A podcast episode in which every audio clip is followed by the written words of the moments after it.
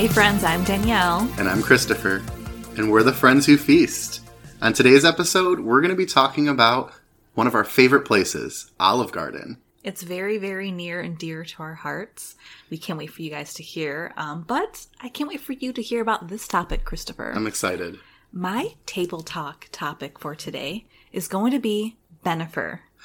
We're going to go on a trip back in time, back until the early two thousands, and kind of cover the timeline of their relationship. I'm very excited for you to um, hear my presentation, my TED Talk about them. Yes, I'm so excited. So Danielle, we have such a storied history with Olive Garden. I feel like that's where our friendship has really blossomed. We've been to Olive Garden together many, many times. So I have a couple questions for you. Obviously, I know you like Olive Garden, right? And we're going to discuss yes. it a little bit more. But do you actually consider Olive Garden like real Italian when you think of Italian food? Yes and no. I mean, I feel like Italian-inspired okay. type of thing. I mean, I wouldn't go there. If someone were to say, I'm going to take you for some of the best Italian food you've ever had. And You're not pull- thinking we're going to Olive Garden. Yeah, no, I wouldn't be expecting the vehicle to pull up to Olive Garden. Right. But sometimes it just kind of scratches that itch. It's like affordable Italian food to me, which is yeah. funny for me to say now as an adult, because when I was younger, that was like a fancy place. So I, I, yeah. I totally agree. Like when I was younger, it was like, I always imagined Olive Garden to be super fancy. We went there very rarely. Mm-hmm. I always imagined it as like Italian. Like that was the only like legit Italian restaurant on earth. I'd never been to the mom and pop, like really good kind of like hole in the wall Italian places. Even the other really fancy ones around here. Olive Garden was always like it yeah. for me. But now as I've gotten older, you're right. It, it's it's its own thing. Kind of like I always equate it to like Taco Bell. I don't think like, oh, I really want Mexican food. I'm going to go to Taco Bell. It's its own thing. It hits the spot when I have the craving for it. But yeah, our friendship just really, we have so many awesome stories from Olive Garden. What are some of your favorites from the times we've been? Okay, so let's start off with like, how many times do you think we've been there together? About almost ten? Ooh. I'd say about ten. Almost ten times? Yeah, probably around, around ten. I would uh, I would put it maybe between like eight to ten. And I know that might not sound like a lot to you guys listening, but we have to remember, we really couldn't do any dining for about, what, twelve to eighteen months? That's comfortably right, with the pandemic. Or so. And then for me, you know, I was recovering from a foot surgery, so that put me out for a bit. Because we would go about twice a year together, right? Yep. For some of the special events, like the never-ending pasta, we'd go. Um, what was the other pasta special? Like, I, I the, know, like, the Pasta Pass. The, and big, like the pasta. big Pasta. Yeah, which is such a funny name. Yep. And for some of you guys who aren't familiar with what the Big Pasta was, it was honestly just what the name implied. Huge pasta. It was like, oh, you, you like chicken parmesan? Well, I'm going to give you a piece of chicken parmesan so big, your brain isn't going to comprehend how this came from real, a real chicken. It was like the size of my head on that plate. It was honestly, yeah. Yeah, I remember we got the stuffed shells, too, and they mm-hmm. were huge. Those were really good. That's what I remember, I think, from that trip was those stuffed shells. It kind of defied all logic. Yeah, I didn't think I was going to like them. No, but, yeah. but it was very good. So, yeah, I'm going to have to say whenever it's one of those special events where it feels okay. like the perfect moment in time, like, you know, the never-ending pasta, twenty seventeen. We were there. We were there. And so aside from, we'll, we'll touch on this again in a moment, but aside from the specials, like the Pasta Passes and the Big Pastas. What the classics. Your, right. Well, what is your, because we've had those a lot, but like we've also gone when those weren't going on. Mm-hmm. What are your go-tos at Olive Garden?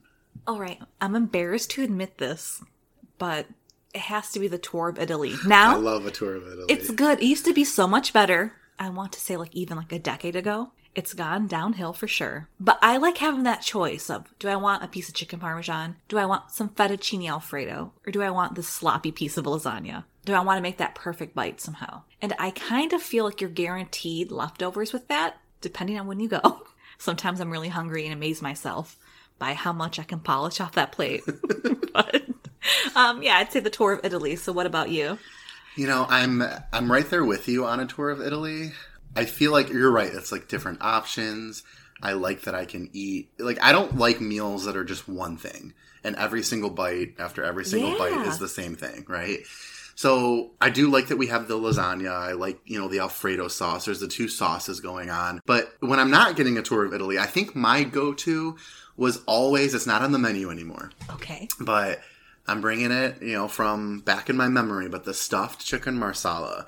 I think I got that every time I went when that was on the menu. Okay, so that wasn't like a special. Like, that was a no, staple on the menu. That was a staple, on, at least for, obviously it wasn't a staple to everybody because they removed it from the menu, but it was definitely a staple for me. It was basically their, their current chicken marsala, which I had recently, and it was pretty good, but I love cheese, and so it was stuffed with cheese, sun-dried tomatoes, and they also serve mashed potatoes with it. And Danielle, you know, I've never met a potato I didn't like. I love me some mashed potatoes, like all different varieties. Hash browns. Yes, you, I love you would drive. You, you told us you drove to McDonald's to get a hash brown. Yeah, that's specifically dedication. For the hash yeah. brown. Yeah, yeah. So like, and that was like, you know, kind of weird because it didn't. Now I think the regular marsala com, marsala comes with um, fettuccine Alfredo, which was good too, but like it just didn't hit the same spot. But that was always my go-to. So now I feel like because that's gone, it would also be a tour of Italy, just because I like that variation of the flavors. See, I have a, something that's a bit controversial to ask you. Ooh, I'm ready. Because you, you mentioned, you know, some of the sauce that came with some of the dishes. Now, part of the appeal for me with all that sauciness were those delicious breadsticks that you used to kind of sop up the rest of your soup, the sauce. But the last few times we've went, I have not been a fan of those breadsticks. And I Really? want this on record. Yes. I want this on record. They... Are you listening to I'm me? Listening. Okay. They just don't taste like they were made with love. Right. Yeah. You know, now that you mention it, the last time we went, which was a disaster. Last week. Yeah. Disaster. Literally last yeah. week. It was a total disaster. We'll we'll get into that maybe later. But those breadsticks, I remember we only got three, first of all. And so I was already kind of disappointed. But they tasted a little bit stale. Like, I feel like their breadsticks, when they're fresh, I'm all about them. Mm-hmm. But as soon as, like, maybe ten minutes goes by... And they're wrapped and they're, up in that little lost. blanket. Yeah. yeah. Well, and another thing, too, I'm going to be saying things and people are going to say, like, oh, why is that even an issue? But there are only three breadsticks presented to us. And yes. that was a little bit low. Usually it's about five. Yeah. Five come. So with the meal, I mm-hmm. always get the chicken gnocchi soup. You know that. You like to mix it up a little bit. I think yeah. last time you got the... The pasta. The chili one. The chili one. The pasta, pasta fagioli. I, I think. Italians are just like cursing yeah. us right now. Um, but I, I am I'm skeptical of trying different the different soups. Not that they don't look good, they smell great. I just I love me some chicken gnocchi, and I can never pass it up. So I love to dip my breadsticks in there. I usually eat one breadstick with my soup. And then once the meal comes out, and usually, like, maybe get some, like, dipping sauces, like, you know, with them, um, like, part of the appetizer, which, again, sore spot for us, because the last time we went, the lady completely forgot our dipping sauce. She blamed it on the automated tabletop uh, screen that a lot of these places have now. So we were very disappointed that we didn't have any dipping sauce for our three breadsticks. Yeah. Didn't she say the little, like, the computer doesn't tell her what people ordered if they use it? Which made no sense to me. I think she was just trying to... Because we got our actual own. appetizer. Yeah, yeah right. that we ordered from the same machine in the same order with the sauce. Right. But it's kind of a blessing in disguise that we didn't get that sauce because...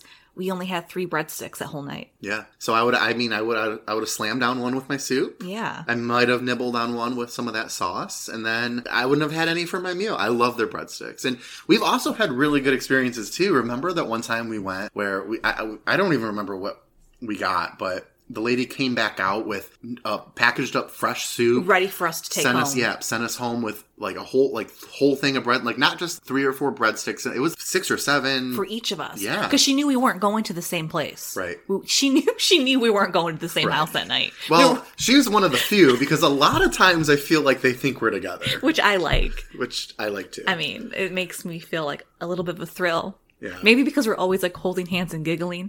Right. Me and, me and Danielle have this habit of every time we get really excited, we reach across the table and hold hands. And we're doing it right now, too. yes. So, and then giggle like this. Yeah. The pandemic was very hard for us it because you can't really do that. But uh, was this the same waitress? Now, please refresh my memory. That just left the cheese grater yes. for us on the table. I think so. A superstar. Yeah. She shares a name with my mom, which was kind of awkward when I think about it. But yeah, she, I lo- as I said, I love cheese. I am a cheese fiend. I everywhere I go, it's always extra cheese or like whatever. So when they come to the table and they're like, tell me when mm-hmm. to stop, I usually don't say when for a minute. Not a whole minute. But I it's, mean, it's, it's, it's pretty a, close, yeah. ten to twelve seconds, you know, of like just grating the cheese and a lot of, and I, I kind of teed her up too. I was like, I like cheese. And so she was going to town, no end in sight. And so she actually just took the cheese grater and said, you know what, I'm just going to leave it here yeah, for you. No judgment. Yep. She got a big tip that night. Yes. But I kind of want to circle back to the soup because I think another thing Olive Garden is known for is their um, soup, salad, and breadsticks lunch. Yeah. Now, I think it's still about seven ninety-nine, eight ninety-nine, which I think is a great deal. But how often do you or did you go to Olive Garden for the, that type of special? So, Danielle. Oh, tell me. Yeah. I have never been. Why? So, so I've been to Olive Garden for lunch. Yes. But I have never been specifically for the soup, salad, and breadsticks. I've never went and sought it out because, listen, here's the okay, thing. Okay, okay. You know me. I am not about to go eat some Olive Garden salad and be satisfied. The soup is great. But I like the soup because I can have one bowl. Sometimes I have more. But, you know, because, I mean, they, when they ask and I'm feeling it and maybe our food hasn't come out yet. And the soup is so good because sometimes it, it tastes more fresh than other times. Right, right. So it, it depends on the time. But more often than not, I'm, I'm enjoying that one bowl of soup, couple gnocchi in there, right, with my breadstick. Big pieces of chicken. And I'm looking forward to the meal that's coming out. But I just feel like if I went to Olive Garden just for soup, salad, and breadsticks, I would I would be full because I can I can eat, but but I don't know. I just I feel like I would I would want more. I'm not, I've never been like a salad person. I've been getting more into salads. You know, I'm like working on like my health and my weight and everything. Yeah. You know, but up until maybe a couple of years ago, I don't think I ever touched a salad. I mean, hey, thank you for making that confession to me. I mean, I'm just being brutally honest. I mean, and their salad's not really that great. It's okay. Their dressing's okay. I don't go so hype for it like a lot of people do. No. Um, but yeah, it's all right. I I used to be a soup, salad, breadstick girl growing up. You know, in high school, I had half-day Fridays. So there is nothing more exhilarating to me on half-day Fridays going out to eat some of my friends. And one go-to place was Olive Garden because back then, the soup, salad, and breadsticks lunch was only five ninety-nine. Wow. So I'm talking that with a peach Bellini iced tea and a tip, eleven, twelve bucks at the most, which is affordable for like a high school student, like your college student. For sure. So do you think back then you would have had a different mindset and appreciation of it or no way? Probably. But like I said, like I said at the beginning, like, you know, Olive Garden to me was like super fancy. So mm-hmm. I wasn't going there just, you know, like on a Friday mid-afternoon. Like I was going with my family when we, like, the, I don't know if this is the same at every Olive Garden location, but listeners, the Olive Garden location near us has like this special, like it's not really a room. It's more of like a long table and kind of like a cutout of the part of the restaurant. Um, and it's, it's a little tight in there, but that's usually where like, you know, the, you have to like reserve that table and like you're having a big family thing. Oh yeah. Family. That's usually like what it was for me. And like when I went to Olive Garden, I do remember though, I did go to Olive Garden. I think it was before home, my senior homecoming. It might've been prom, but that's where I took both of my dates. Oh. For, yeah, I had two dates. And now for, you take me there all the time. Yeah, that's right. And um, I think you dubbed us Olive Garden Sweethearts, which I think is the perfect name for us. Yes. I, there's, I mean, there's Olive Garden being one of them, but there's a few places that I just don't go to unless it's with you.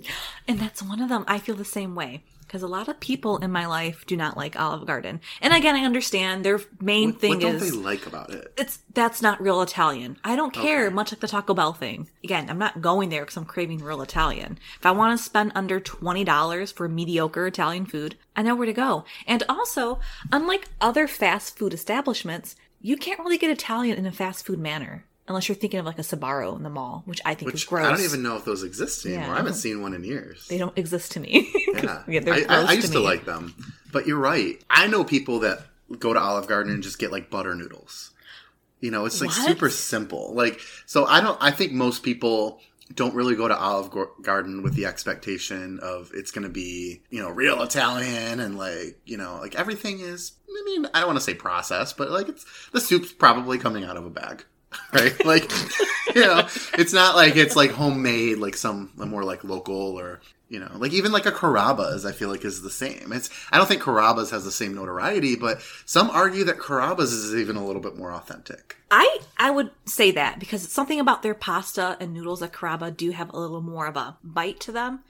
Okay, so Christopher, I um, need your opinion on this topic. All right, I'm ready. Does the type of seating you have impact your experience? So I'm talking like a booth, a table, high top table, because a regular table and a high top table are two different things to me, or like those weird booth table hybrids. Like, what are your thoughts on those specifically for Olive Garden? Because for some places, I think it fits a vibe better. But what would you like in Olive Garden? You don't have to sell me as soon as you asked the question originally. one hundred percent yes, it does impact okay. the, the whole experience. To me, I if I know I'm going to Olive Garden for dinner, like if if we've planned it, you know, like, oh, let's go to Olive Garden tomorrow night. I usually don't eat the entire day before Olive Garden because I am about to slam down some calories.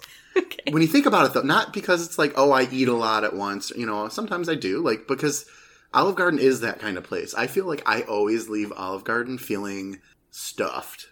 And I have food to take home. That being painful, right? A little bit, yeah. Right. So because it's – and the reason for that is because they do give you the soup and the breadsticks, and it's just like the whole experience, right? You always, you constantly have something coming, unless it's the experience we had last time where we didn't get half of what we ordered. Mm-hmm. But I digress.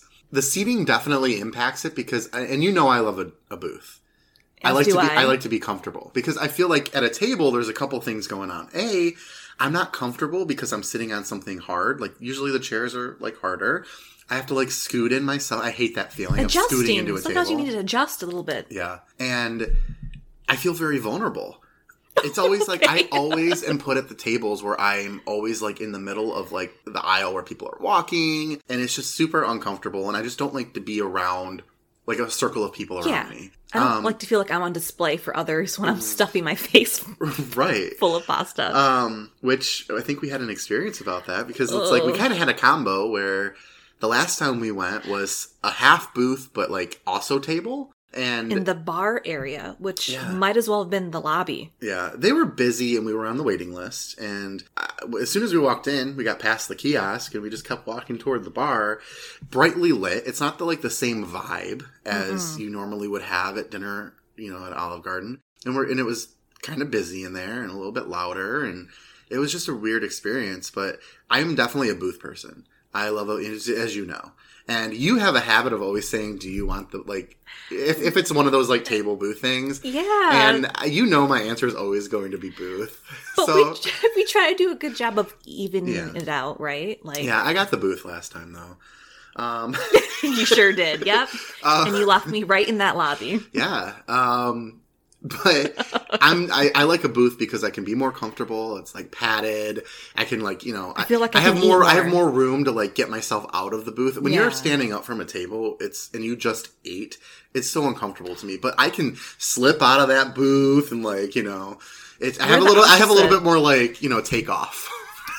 Okay, no, I can appreciate that, but that's why I think where you and I differ. Okay, I love a booth just like you. We love a booth. Um, I think there are many times when they seat us at a table, we say, excuse me, can we have a booth? Yes. I hate getting up from any type of booth, though. I hate the sliding of it. I hate my hair, my chest, brushing over the debris on the table. Like, I hate that whole experience of putting, like, a jacket on in the booth, outside of the booth. Speaking of a precious memory with you at Olive Garden. There was one time I was really holding on to this jacket for dear life. It was to the point where it would zip up. Sometimes the zipper would get off track and it'd be like my shirt would be exposed underneath it. It was very embarrassing. Sometimes the zipper would get stuck and I couldn't put it on properly. And I remember leaving Olive Garden with you and the jacket just busted open, but there was no way for me to fix it. And I honestly was so ashamed and just left so fast at the restaurant. And you did not judge me for that, so thank you. Oh, never, never judgment. Because trust me, I've had moments like that too, and I've been there. And you're right. Like, now that you mention it, like the getting up from the booth, I, I'm a, I'm a little bit bigger of a guy, you know. Um, always been a little huskier, and you know, it's like I, I, I definitely have felt that. I, like I will take that moment of that shame. Moment yeah. of shame. for not feeling that vulnerability the entire time, or, you know, and, and two, like a booth, I feel is like more intimate because, you know, usually with a booth, even if there is like a, like a, like other side of you, they usually have like a partition between you yeah. or there's just a, a wall. wall there. And when you're at a table, I just feel like, you know, you have the four, like you're, you're out in the open. Like, unless, you know, maybe the table's up against the wall, but still, like, it just feels more vulnerable. There's not as much going on. You know, I, I kind of can hide in my little cubby in a, in a booth. But that's a good question. I've never really thought about it that deep, but, like, as soon as you said it, yeah. I had an answer. Well, you sure did. You had a whole TED Talk on that. I'm excited. My goodness. But, you know, there's one seating that I will never take, and that's actually eating at the bar. Absolutely not. It depends for me. I, I don't prefer it. one hundred percent don't prefer it. But I'll take it. If I'm like, if I'm eating a full meal, I don't think I would enjoy that at all.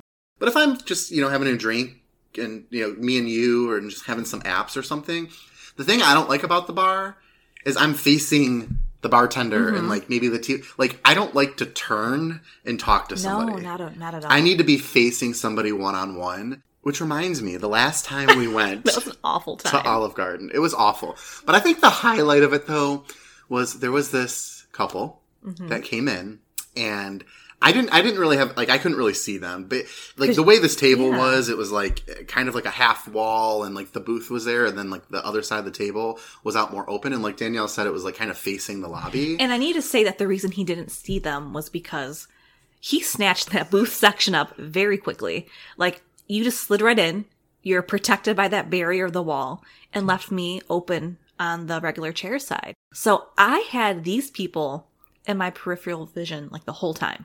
Whole time. And they were sitting side by side, which one made me feel really, really weird. And I think there was like baby talk involved with them. I was just kind of playing like a game of telephone with you. Like I was telling you what was going on. And, and you're I'm just over here giggling. Yeah, just behind your protected wall.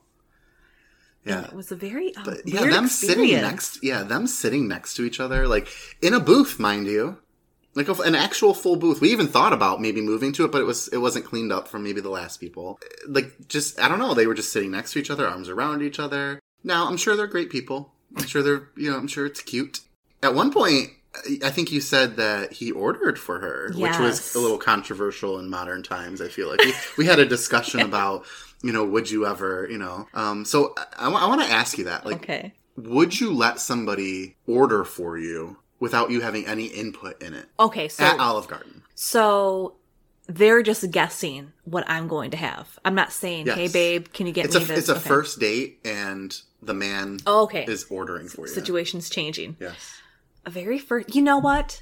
I would be kind of grossed out by it, but also intrigued to see what this man thinks this little lady would like to eat at Olive Garden. So, I would allow it only because I'd be interested to see what he would pick. Now, if he hits the nail on the head, is the date gonna... Do you feel like that's a really good, like, mark on the date? It's a bit creepy, too, because I wouldn't know why this man would know exactly what I would like. So, again... I, I feel of... like if we went out, though, and, like, I know you, and obviously, like, I'm not... We've always said, like, you know, in another universe, me and you would... Pro- we would find each other, and it would be a lovely relationship, but I don't necessarily like women. Yeah, okay. As much as I like men, so... It's understandable. It's fine. But if I ordered for you, I feel like I would do really well. Oh, I know you restaurant. would. I know you would. And I think just the sheer enthusiasm is what would make me just adore the whole process. Yeah. But we should do that yeah. one time. We should go on a date and maybe order for each other at the restaurant. Appetizer, meal, dessert, the whole thing. Okay. Yeah. I like that very much. Ooh, so now you got me excited. Now you for got me smiling. For each other. You pick my meal, I'll pick yours. Okay, yeah. So what about you? How do you feel about somebody ordering for you? I think if it's a first date, I'm immediately turned off. Like, oh. And I don't think that really happens anymore. But, like, I'm serious. Like, if I were to go on, a like, a first date right now, I mean, maybe, like, appetizers. Like, I think it, I think it's kind of hot if it's, like, yeah, are you, do you like appetizers? All right, so, you know, we'll have this. Like, because yeah. usually I like most appetizers. I'm a big, you know, appetizer person. We're big appetizer people. We are. And we're holding hands as we're saying this. So just want you guys to know. Um. So, like, I mean, if, you know, you're, you're picking maybe some, like... Depending on where you're at. So Olive Garden, for example. Like, I like pretty much all the appetizers. Maybe he gets the spinach dip. Maybe he gets, you know, the little lasagna fritter things or like whatever. I feel like I would be down with all of it as long as it's not seafood. Yeah. If he if if this man orders me seafood, I mean, I'm gonna eat my meal. I'm not gonna touch that. Like I'm gonna let him, like I'm gonna let him pay for my meal. Maybe if he's paying. If I'm paying, then I'm not. Uh, the date's done. I'm gonna figure a way out of it. But I don't know. Like I. But if he orders my meal, that's an immediate turnoff. I feel like we're we've grown as a society. The whole like. Man, woman, and in this case, like, obviously two men, but, like, this whole, like, dominance thing doesn't sit with me, and I, like, I'm an individual, I like to pick my own stuff. I feel the same. Like, again, I would like you to order for me, but I... Be- in again, a fun way. In a fun way, exactly. Yeah. But I think, like, the first date factor, like, that's an important piece, because there might not even be another date. Yeah. But, yeah, I didn't really think people did that either, but this couple did. And I and, and that's why I ask is because, like, I don't know. It's, it seemed to me, based on what I was hearing and what I a little bit could see, that, like, he ordered without any, like, consultation. And she just kind of went along with it. I feel like that, I feel like they were very much like that vibe of, like, you know. Well, they had a weird vibe, for sure. For sure. For sure. So I need to ask you this question. Maybe we can kind of tie up the rest of this um, Olive Garden segment. How do you feel Olive Garden and other establishments are kind of doing after the whole pandemic situation? Yeah, so I think since things have started opening up, we've been twice to Olive Garden yes. specifically. Um, but I've noticed that places are not as good of service because I think there's a lack of service. Okay. Um, not to fault, you know, because it's, it's hard, you know, if you have less people to do the same amount of work, like, you know, you're not always going to get the same service that you might expect. People so I've are noticed stretched that. Thin. Yeah, I've noticed that. I will say, however, you know, there have been a couple experiences, specifically the one we were just talking about with our the waitress that didn't do a very good job. I think it was just her. You know, one thing I do think about is, like, I've become such a huge fan of curbside through this pandemic. So what about curbside, like, really draws you in? It's easy. The convenience. I can order ahead of time. Like, I can order on the app and just show up, text the number or call or whatever, and then they bring it right out. I don't have to leave my car. It's usually all, like, fresh and, like, hot for you because you're spe- you're picking a specific time. So, like, I wonder, like, as things continue to get more back to normal life, do you think, like, curbside and stuff will go away? Or will restaurants and places still take advantage of that? Or will it die out? Will people not use it? I think they're always going to have their built-in clientele of us, right. The original Olive Garden sweethearts. And that older group of people, because there's a, probably a good portion of the population who just goes to that soup, salad, breadsticks, seven ninety-nine lunch. Can't relate. You looked so disgusted, but that there's even this group of people that exist. But I'm thinking like they're fifty-five plus, sixty okay, plus. That makes sense. You know, they're always going to have their built-in clientele. They're, there. They're used to the simpler things. Yes, and then you're going to have the people who who always utilized the curbside, pre even pre-pandemic. The ones sure. who are busy, like, I don't want to cook for the family. Yep. Here it goes. On my way home from work exactly. because, you know, we're going back. So you're always, always going to have people like that. I think it's maybe the younger generation who they're not sitting at Olive Garden. But I think out of everyone, they are utilizing maybe the curbside more because they'd rather just hang out in, inside and not yeah. be social and kind of, and hey, you know, I don't blame them. I think there's certain clientele who always goes to Olive Garden like us, that fifty-five plus group. They're always going to be there. But I don't think they're going to get any new clientele. And I wouldn't be surprised if a lot of the chains that are around today in about five to ten years are going to dwindle. I mean, we've seen it happen. There's so many restaurants that I used to really enjoy that, you know, that you started seeing. Do you remember there was a place um, nearby called Chi-Chi's? Oh, do you yes. remember? And they still sell, I think, like Chi-Chi's salsa, salsa like yeah. in the grocery store, like that brand. Mm-hmm. But I remember, like, thinking about, like, restaurants like Olive Garden. Like, that was, like, a premier Mexican restaurant when I was little. Like, we would go there and, like... That was my idea of Mexican food, was always Chi-Chi's. And, a, and another local place called Amigos, which will forever be my favorite. If they cl- ever close, that will be a dark day in Christopher's life. And I don't want that day to happen. No. I'm afraid for that day to come. Yeah. Uh, you know, it's but we've seen it with a lot of different things, like Blockbusters and, like, different, you know, types of companies. So, um, but when it comes to food, yeah, like, I, I think Olive Garden, though, is going to be around a while. And a lot, like, a lot of those bigger chains. Because, like, when we have been, they've been still pretty busy. So... Hopefully they get more help, and I don't think, to kind of go back to your original question, like, I think people know there's other variables, and it's not so much Olive Garden versus, like, maybe, like, the service. I think I think there's a lot more ways to order food. So I think a lot of these companies, what I'm trying to say, and the, these restaurants are still going to survive because people have better access than going and waiting in a, like a really long line like we did. There was like, what, like thirteen people in front of us? When it was we went about a forty-five minute wait, they told yeah. me, yeah. And we went like on on like a weekday. Yeah. So, you know, hopefully Olive Garden is around for a few more years so we can enjoy a few more of those endless pasta dishes. Well, I know you brought up Ben and Jen, and you're yes. super excited to talk about it, so... Yeah. Let's go back in time, because I really want to set the scene. So, let's go back to about early two thousands. Okay. Because, as you know, Jen and Ben recently got together the past few months, and there's, again, such a media frenzy around it. And I was kind of thinking, like, who cares? Like, what's what's the point? And... until recently, I kind of forgot, like, how big of a pop culture moment they were. I mean, it was Bennifer. It was Bennifer, yeah. Like, this is pre, like, Brad and Angelina. Yep. Like, I forgot about that. I kind of thought this is all around the same time. But no, this, a lot of this stuff stemmed, like, in two thousand, two thousand one, which is just so insane to me. So back then, celebrity couples, like, were just all the rage. Mm-hmm. It's just, like... that's when, you know, we talked about in, you know, our other episode, like the paparazzi, that was a time of heavy paparazzi, tabloids, all that still exists now, yeah. but I think it's different now with social media because it is more visible. It's not like, oh my God, the moment. Yeah. Oh my God, I'm like seeing you it and I'm excited. Instant access to them. Right. Right now, if I want to look at J-Lo, I can go on her Instagram and see what she's posted. I can look into gossip about like her upcoming roles and movies. And back then it was very much, you didn't know until like you read that news article or you seen that cover of In Touch Weekly right. or something like that. So I want to go back into the year two thousand. Now, what grade were you in in the year two thousand? Oh, is this sad that I... always like judge everything off of September eleventh. Nope, no, that's so, very important.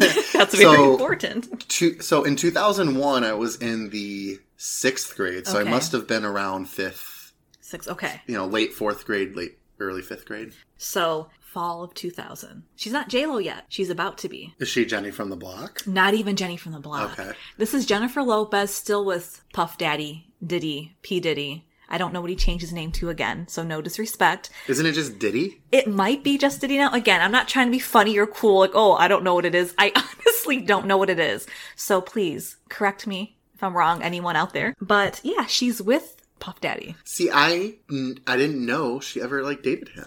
Yeah, remember that green Versace dress? Yeah. That was the beginning of two thousand.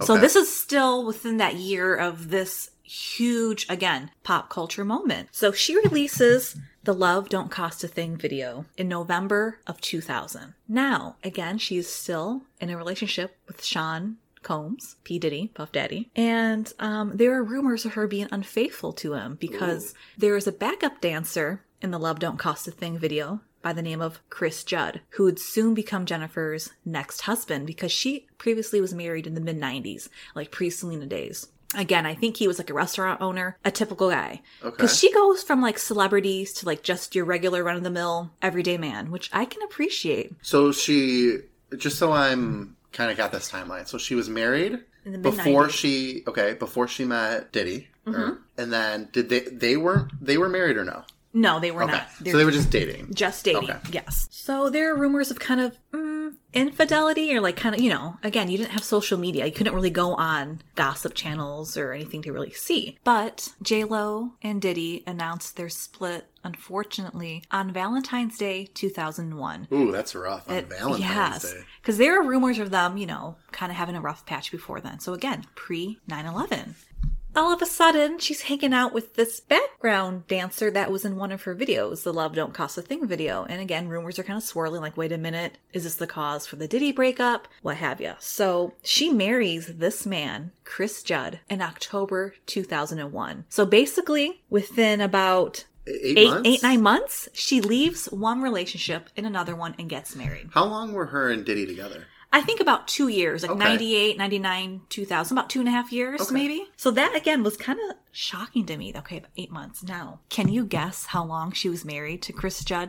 Do you do you remember this man at all? Do you have I any? Don't. You don't? I don't, no. Okay. Can you just take a guess at how long she was married to this man then? um, I'm going to say not very long. I'm going to say maybe two months. Oof. It was eight months, oh. So it's fine. Um, so yeah, it was very, again, surprising because I feel like Jennifer has a pattern. Okay, because they're married. two thousand two happens. And in two thousand two, this is a very important year because this is the year she meets Ben Affleck. Okay. They are filming a movie together called Gigli. And I've heard nothing but terrible things. things. I've never watched it, but I guess it was dubbed one of the worst movies of all time. Okay. So they met on the set. It's kind of like, okay, um, there's, even until this day, there are always like romance rumors of when celebrities are filming a movie. It's always like, oh, they're cheating on their spouse, this and this and this. Yeah, we just heard around. that with like Lady Gaga and Bradley, Bradley Cooper. Cooper. No truth to that. Right. So I'm guessing people probably thought the same thing, but for whatever reason, people loved the gossip about them. But some rumors were getting kicked in overdrive. Now, remind you, this is while she's still married to Chris Judd, that backup dancer. Well, I guess J Lo was nominated for some award back in early two thousand two, and she won Female Star of the Year. Ben Affleck put out an article in Variety magazine, basically just praising her. And this is what he wrote. And it seems so funny to think somebody putting out like an article to kind of flirt. Right. Because now, like, what's the equivalent of that? Like, you go under someone's picture and put like fire emojis or something like that, right? right? Or you would just slide into their D Ms. D Ms, now. Right? Okay, yeah. So he says this. You have shown kindness, dedication, diligence, humility, graciousness of spirit, beauty and courage, great empathy, astonishing talent, real poise, and true grace. It has been nothing but an honor and a pleasure to work with you. I only wish I were lucky enough to be in all your movies. The ad was later signed with, with love, respect, and gratitude, Ben Affleck. Ooh. I had so no idea he, this so, happened. Okay, so a couple things. He signed it off first and last name. It wasn't just with love, Ben. Yeah, I didn't even realize that. Okay. Um, the other thing is, I did not for even one second believe he actually wrote that. Somebody wrote it for him. Who? Like a publicist or maybe, someone? Yeah. Matt somebody, Damon? Maybe.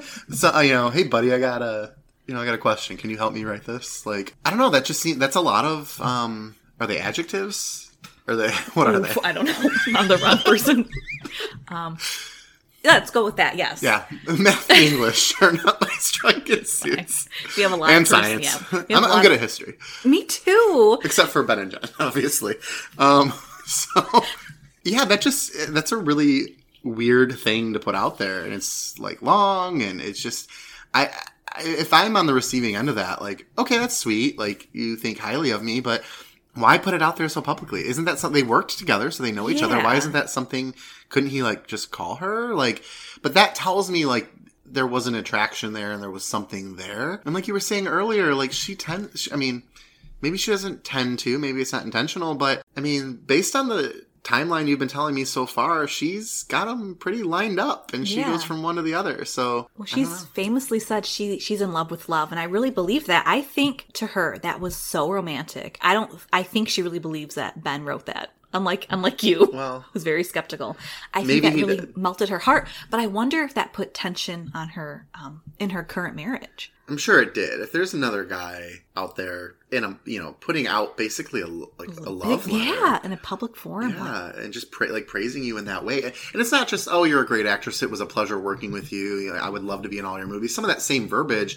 But no, he's really like, he, he's really laying it on. Oh, I was kind of reading it in like a very soft and sensual tone too. So maybe yeah. his delivery would not have been like that. But I I did not remember this at all. So when I was kind of doing my Ben and Jen homework, I was like, wow, that was shocking to me. So again, she's still married to Chris Judd. And then let's fast forward to the summer of two thousand two. Was he a bald guy? Yes. Okay. I, I, yeah, I, I yeah, think yeah. I'm remembering. We'll watch the video after this. Okay. It'll all come back to you. So this is, again, all within a year when she was married to that backup dancer. I'm sorry, I keep on referring him to a backup dancer. He's a human being, Chris Judd. So Jennifer's birthday, her thirty-third birthday, which is so weird to me because I'm about to be thirty-three.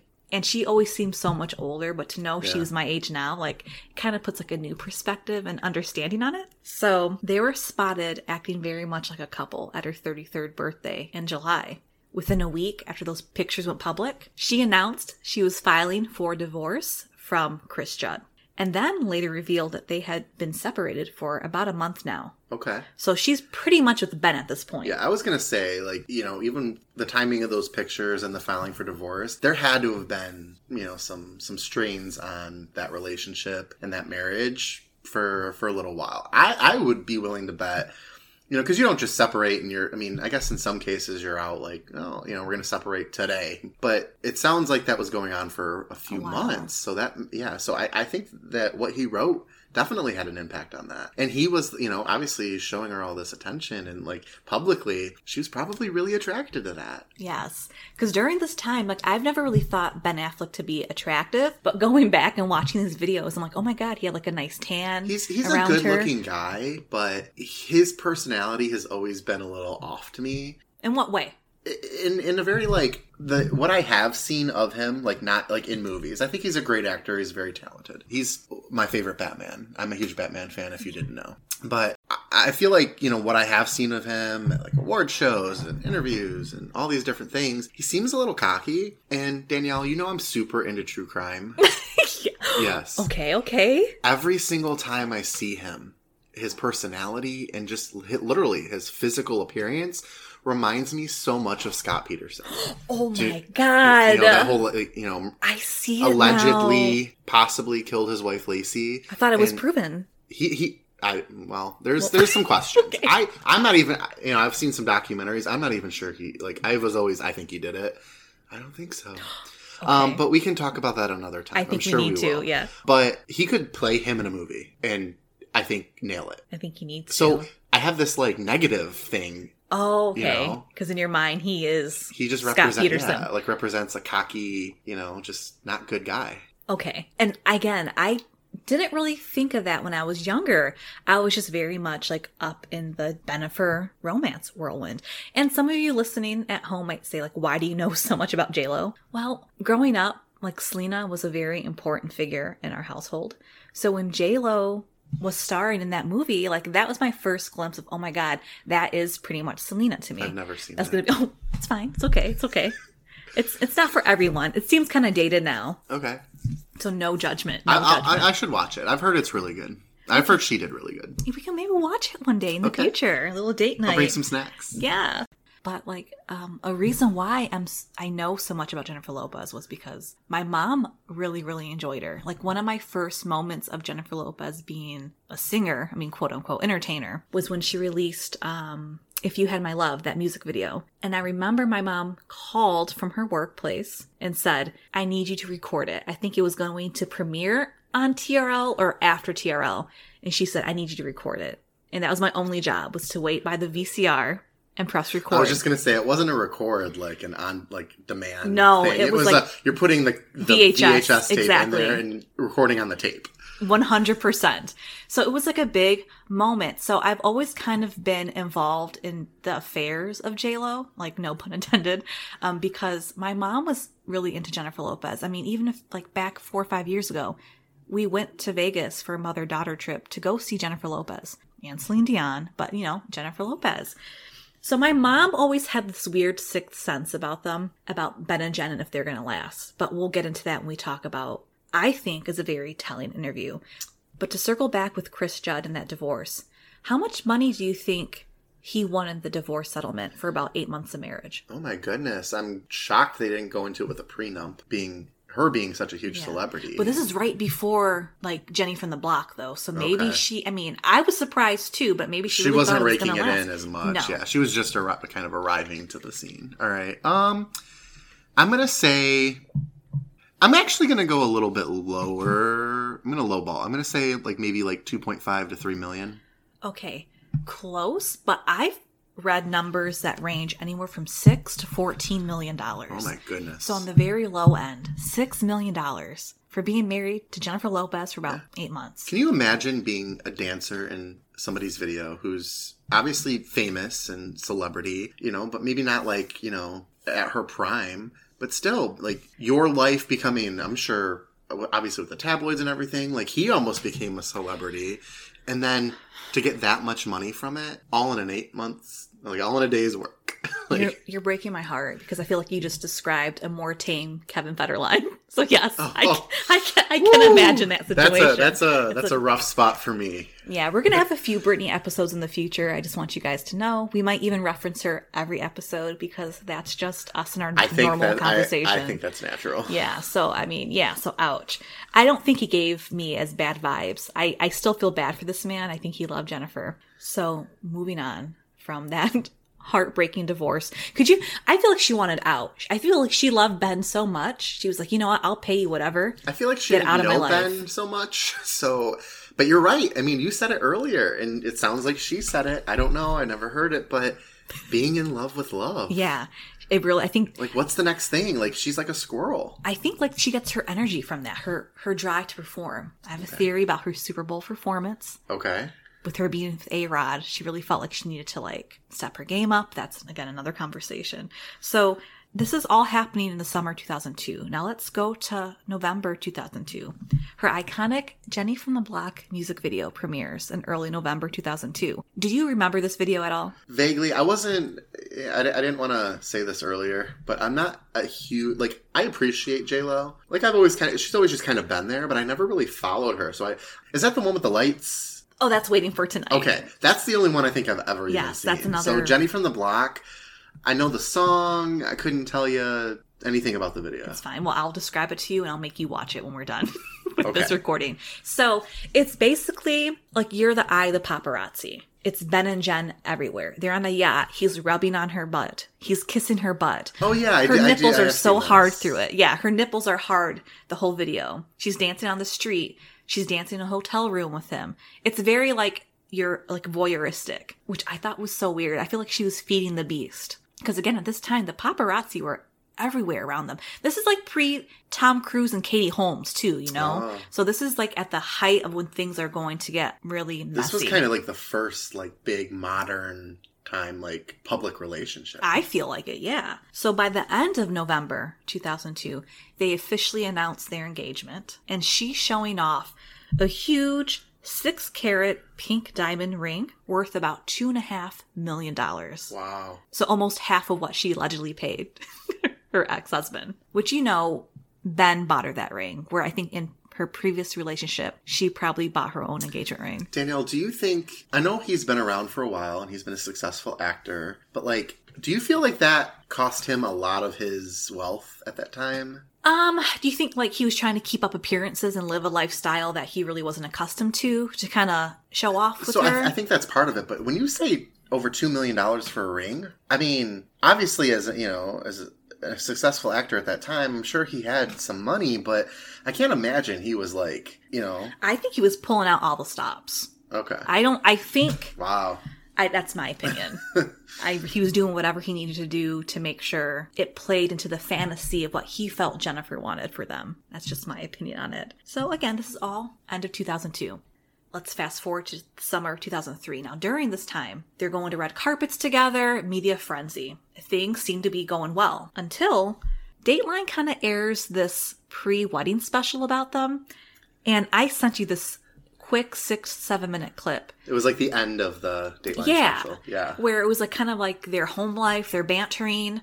But it was very awkward. It was it was extremely very awkward. But please tell me, like, your thoughts on it. So I watched, when I watched it, I immediately had that, like, recollection of, like, just him and that cockiness I described earlier, and she seemed slightly uncomfortable. You know, talking about the wedding, like, they, I got the impression, I guess the biggest takeaway is they didn't really seem ready for marriage. They didn't seem, like, they seemed... Oh, you think? Yeah, like, well, like, into so each into other it, yeah. and, and all that. I'm sure they liked each other, and you could you could tell that at least. But, yeah, they just seemed very, like, not ready and not together. And, like, not not together as, like, not, like, a relationship, but, like, they didn't really have, like, their, like, what they wanted out of a life together. And, like, I feel like if you're going to marry somebody, and I guess this is just, I guess everybody's different. And I'm not, like... religious or anything like that, but, like, to me, like, marriage is like, if I'm gonna, like, propose to somebody, and if I'm gonna give somebody a two million dollar ring, regardless of how much money I'm bringing in, maybe I'm cheap, I don't know, but, like, that's a pretty big deal. It is. And to not really have, yeah, just they didn't seem committed. It seemed like, oh, we like each other. I love love. We're having fun. We're going to get married because that's the thing you do when you're in love. Yeah. And to me, I'm going to marry somebody that I'm going to be with for a long time, if not forever. I agree with that. And like, I didn't, again, realize it at the time, but my mom did. We watched that interview. We stayed up late. And I believe we talked about it until midnight. And she said, they're not going to last. I can just tell by their responses. Like, they're very different. They're not on the same page. She seems to be kind of more serious, and he wants to be a little more jokey and having fun.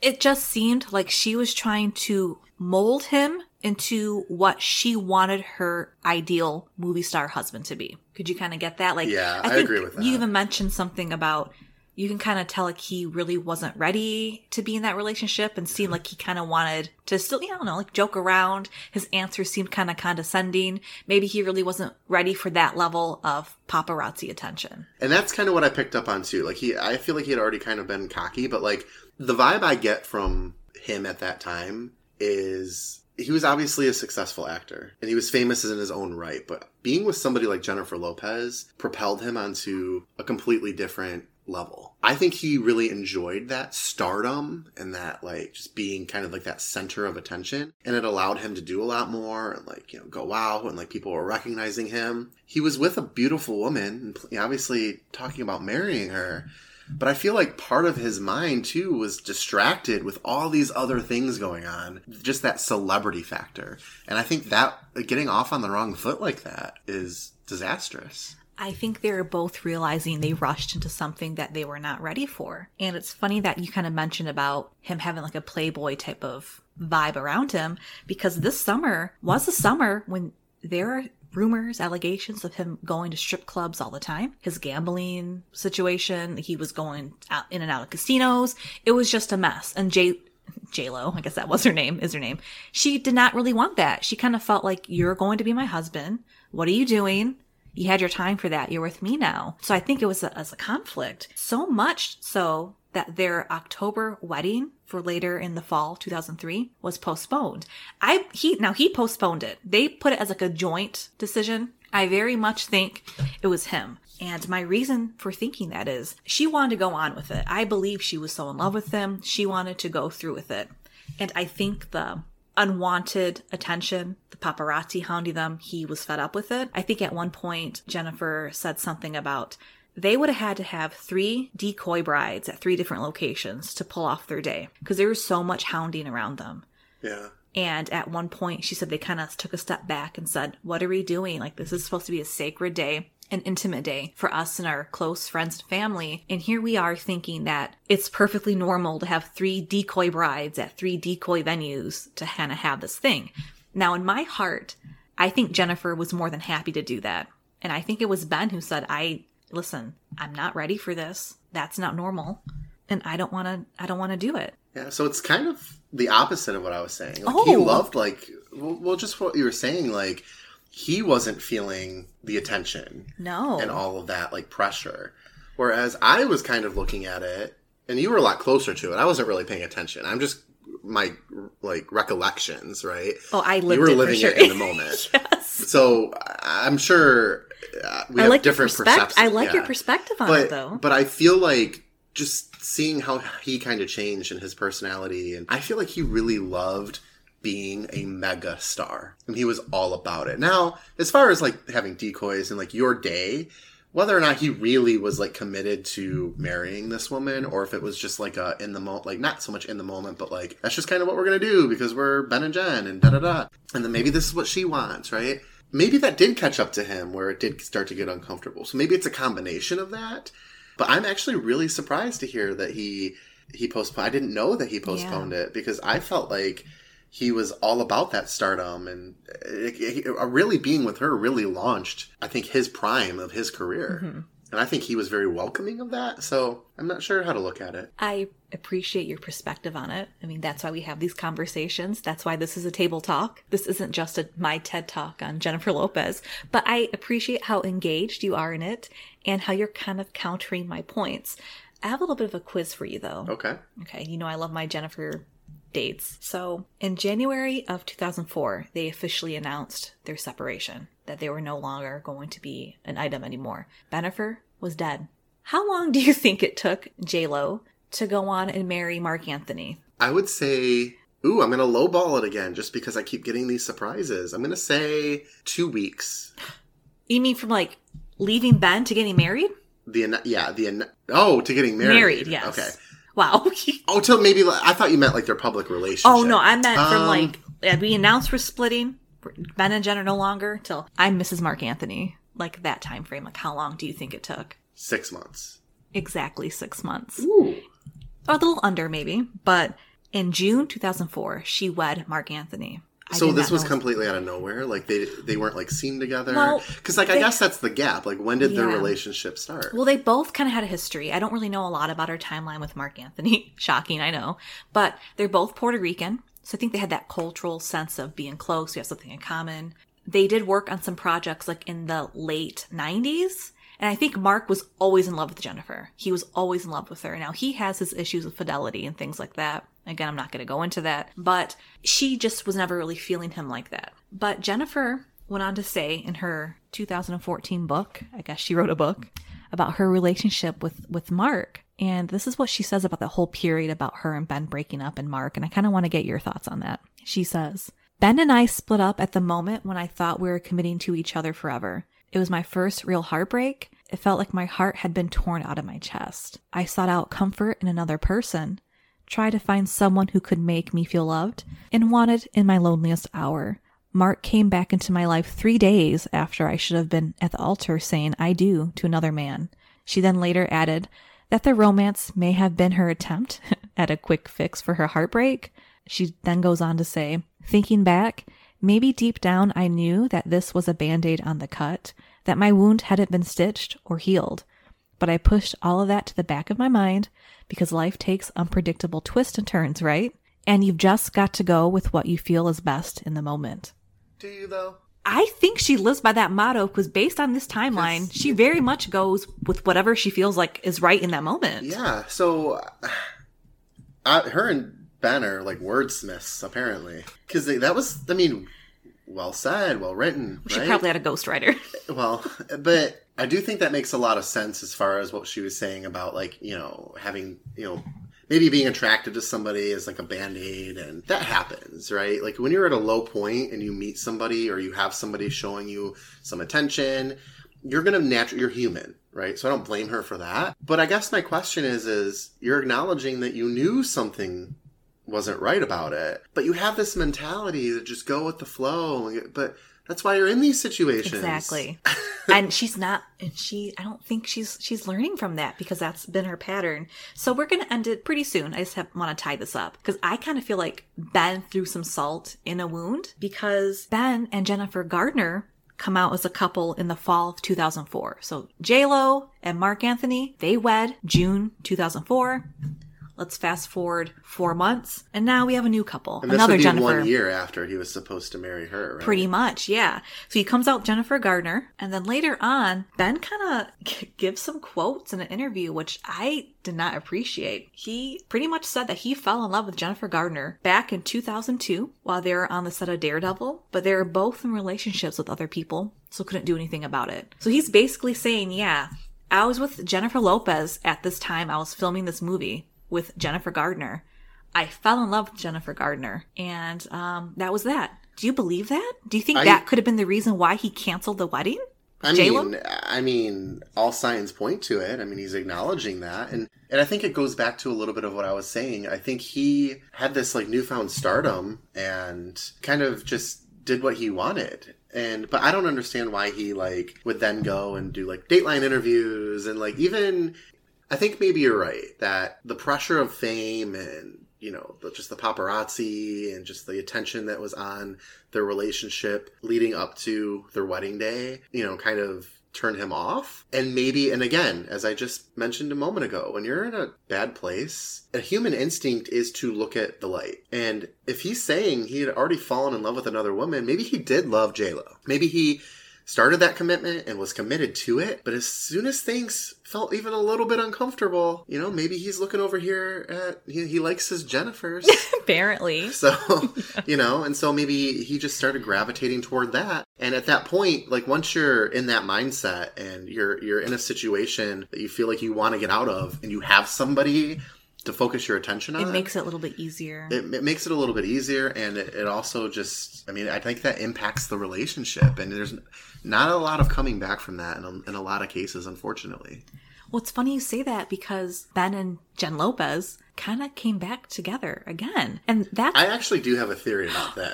I, I have a theory too. Okay, so just we'll get up to speed. So basically, they're both in relationships. They both ended their relationships to other people in the first few months of ch- this year, twenty twenty-one. And then paparazzi caught them again in late April, early May, being comfy cozy, and Ben and Jen lives again. Now, what's your theory on it? So I think the difference with this is they're not super public about it. I think both of them have grown. I think J-Lo, from what you've told me, I can definitely see that when she was younger. But now that she's had a few marriages, she's had kids, you know, she, she's getting older. I think she's, what, fifty? She looks great for mm, her yeah, age. Yeah, so good.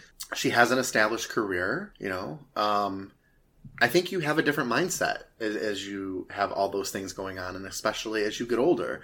And I think that obviously they were attracted to each other and they had some form of bond back then to even be talking about this. So maybe they've just both been in a position of growth, and now that they have the opportunity to maybe approach it in a different way, in a not so public way, you know, and I, I just wish them the best. If this is something that they're going to attempt again, I hope that that growth is there. I hope that if they do it, they're committed to it, and they learn from those past mistakes. But yeah, I mean, sometimes you can't always, you know, you can't always choose when, you know, the circumstances around something. And if it's if it's back, then I'm I stan it.